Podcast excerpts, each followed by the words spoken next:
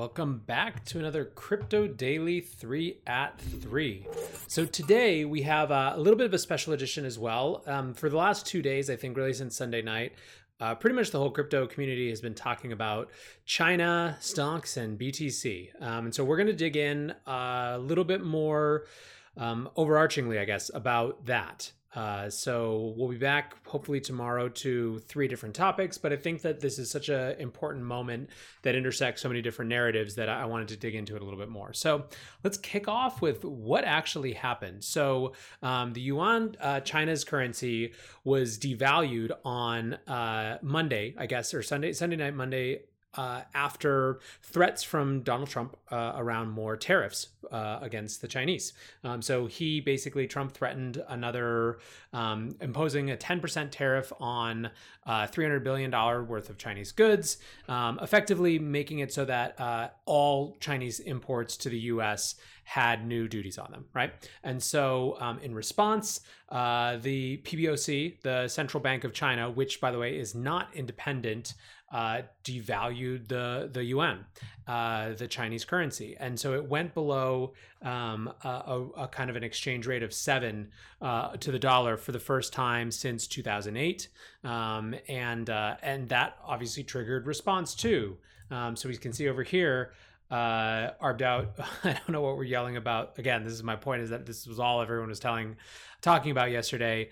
Um, then uh, never mind, figured it out. Treasury designates China as a currency manipulator. So um, Secretary Mnuchin announced basically that uh, that the Trump administration was labeling China as a currency manipulator and would be um, uh, pursuing action uh, consequently. So this is the first time in 25 years that that designation uh, has happened.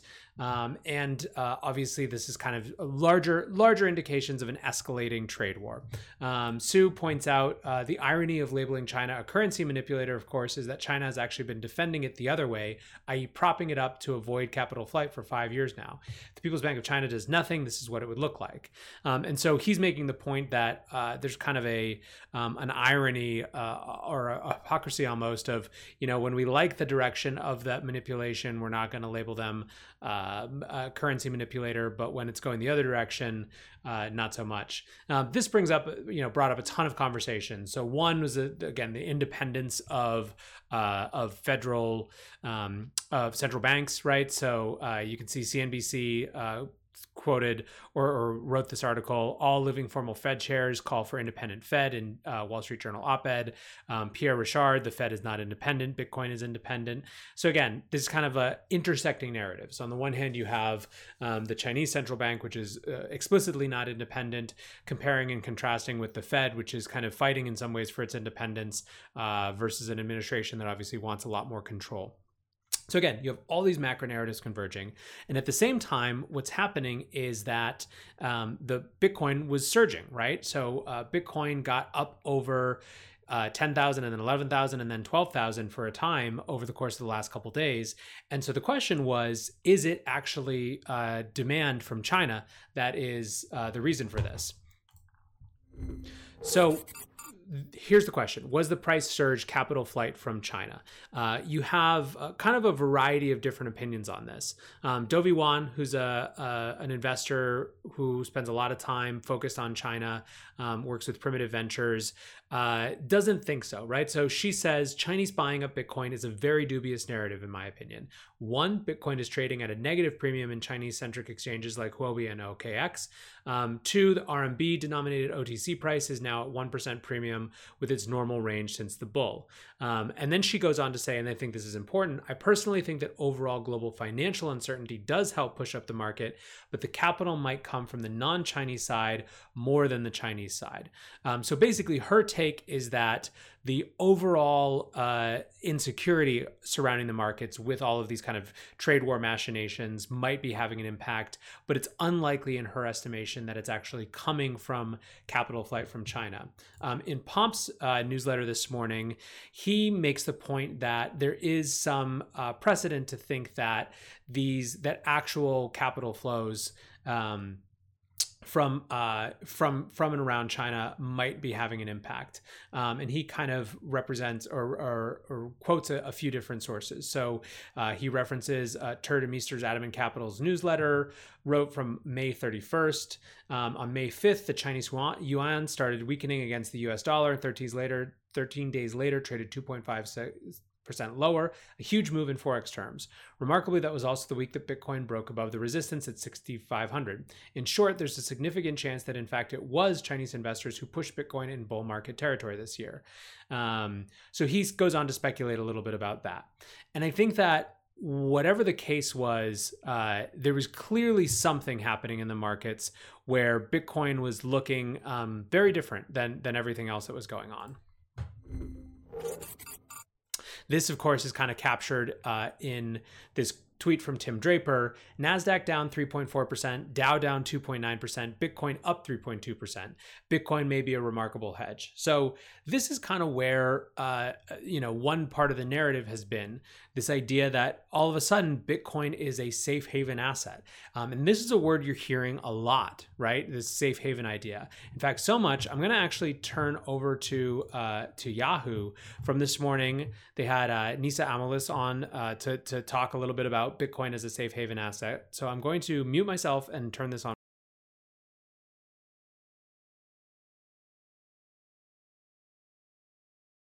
12 months has been non-correlated, and now it's a negative 0.9 correlation to the S&P as of yesterday. So I think that that narrative is certainly picking up steam now. Mm-hmm. Do you think, Nisa, that Bitcoin is the new safe haven, dare we say? Are investors seriously looking at Bitcoin as a place to park money in much the same way they would with gold? So this is uh, everywhere right now, right? You see it on Yahoo Finance, you see it on the Financial Times, where they said the euro and the pound, which also feature in the dollar index basket, were up 0.2% and trading flat against the US currency, respectively. Bitcoin, which is also increasingly being seen as a haven among traders, strengthened 5.6% to 11,601.32. So, again, this idea of Bitcoin as a safe haven asset is starting to enter the mainstream. Um, we've been talking about this for the last couple of weeks uh, on Crypto Daily 3 at 3 and in Long Read Sunday, where you're seeing this global macro narrative converge with the Bitcoin narrative in a really meaningful way. Um, now, there is a question, I think, about just to what extent there's evidence to back this up you know, because what we have really right now is uh, a little bit of orange coin go up, stonks go down, and that creates the new narrative, right? So, uh, Coin Metrics obviously are really data focused uh, shop, and so they suggest in their latest newsletter empirical data supporting the safe haven narrative is mixed. Um, so they're you know they kind of talk about what's been going on, and they say under this macroeconomic environment, Bitcoin has experienced strong gains this year, which has coincided with similarly strong gains in classic safe haven assets. Chief among them gold, but also U.S. sovereign bonds, the Swiss franc, and the Japanese yen. This relationship has breathed new life into in the narrative that Bitcoin can serve as a haven asset. Testing this theory using empirical data is difficult because of the number of confounding variables at play that can affect price. Um, so then they go and look at basically to what extent uh, Bitcoin has reflected Federal Open Market Committee meetings, um, and the, which are the Fed meetings, and they find that it's it's not really clear, right? So again, this is not necessarily saying that it isn't, but pointing out that this is a, a narrative in search of data rather than data in search of a narrative in some ways. Um, you also see that I think reflected in uh, in Larry um, Cermak's post from yesterday uh, or last night. Why is everyone just assuming that if there is a global financial crisis or a currency war, this will translate favorably for for Bitcoin. High risk liquid assets tend not to do well in this environment. None of us know, of course, but seems dangerous to just blindly assume. Um, I think Larry's right to, to point out this uh, skepticism, right? It's important that we kind of don't just blindly follow on and behave uh, as though Bitcoin is the next, uh, you know, the, or the current, I guess, new safe haven asset. However, I think what's interesting to me is, uh, as always, the narrative, right? Um, the what I've been watching for the last several months, but it's really accelerating right now, is sort of a, a bottom up, top, top down sort of thing where on the bottom up side, you have this insurgent Bitcoin narrative that has gone from just a store of value to uh, something that's much different. And and even safe haven in some ways, you know, when they're talking about safe haven as a um, kind of an uh, uncorrelated asset that's moving in the opposite direction of the markets, a good place to go when equities are going down. Um, I think that in some ways that that the the idea of safe haven as it's told in the Bitcoin community is even larger, right? And it's about uh, a larger hedge against the the shifting tides where um, where not only are kind of equities and overpriced uh, assets likely to go down, but we're likely to see more and more um, rate cuts. We're likely to see more money printing. We're basically likely to move into MMT world, right? Like that's the that's the bottom up narrative from the Bitcoiner folks. Um, over the last couple weeks, especially, that started to converge with some of the global macro folks who are coming in and uh, and coming to the similar similar conclusions around where Bitcoin sits. You know where crypto assets in general might sit, but certainly where Bitcoin sits um, as kind of a generational hedge. What it means for millennials who aren't about to go buy overpriced stocks, for example. So yeah, again, it's it's always dangerous when you're dealing in narratives to uh, to to forget that narratives are self fulfilling prophecy to some extent, and that usually the people who are kind of the loudest about promoting particular narratives have an interest in that narrative coming to be. That doesn't mean that narratives aren't true um, or that they don't contain kernels of truth. It just means that we should be a little bit skeptical and and not let them sway our short term behavior in particular too much. However, it is still interesting to note to what extent this narrative of Bitcoin as a safe haven asset is increasingly um, shared between global macro folks and the Bitcoin community and to what extent that's starting to find its way into mainstream media coverage.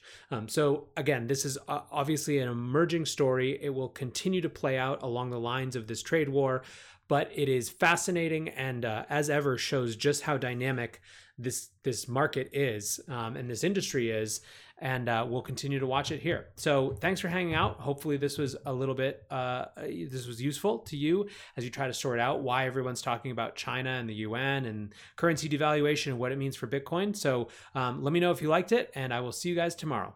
Peace.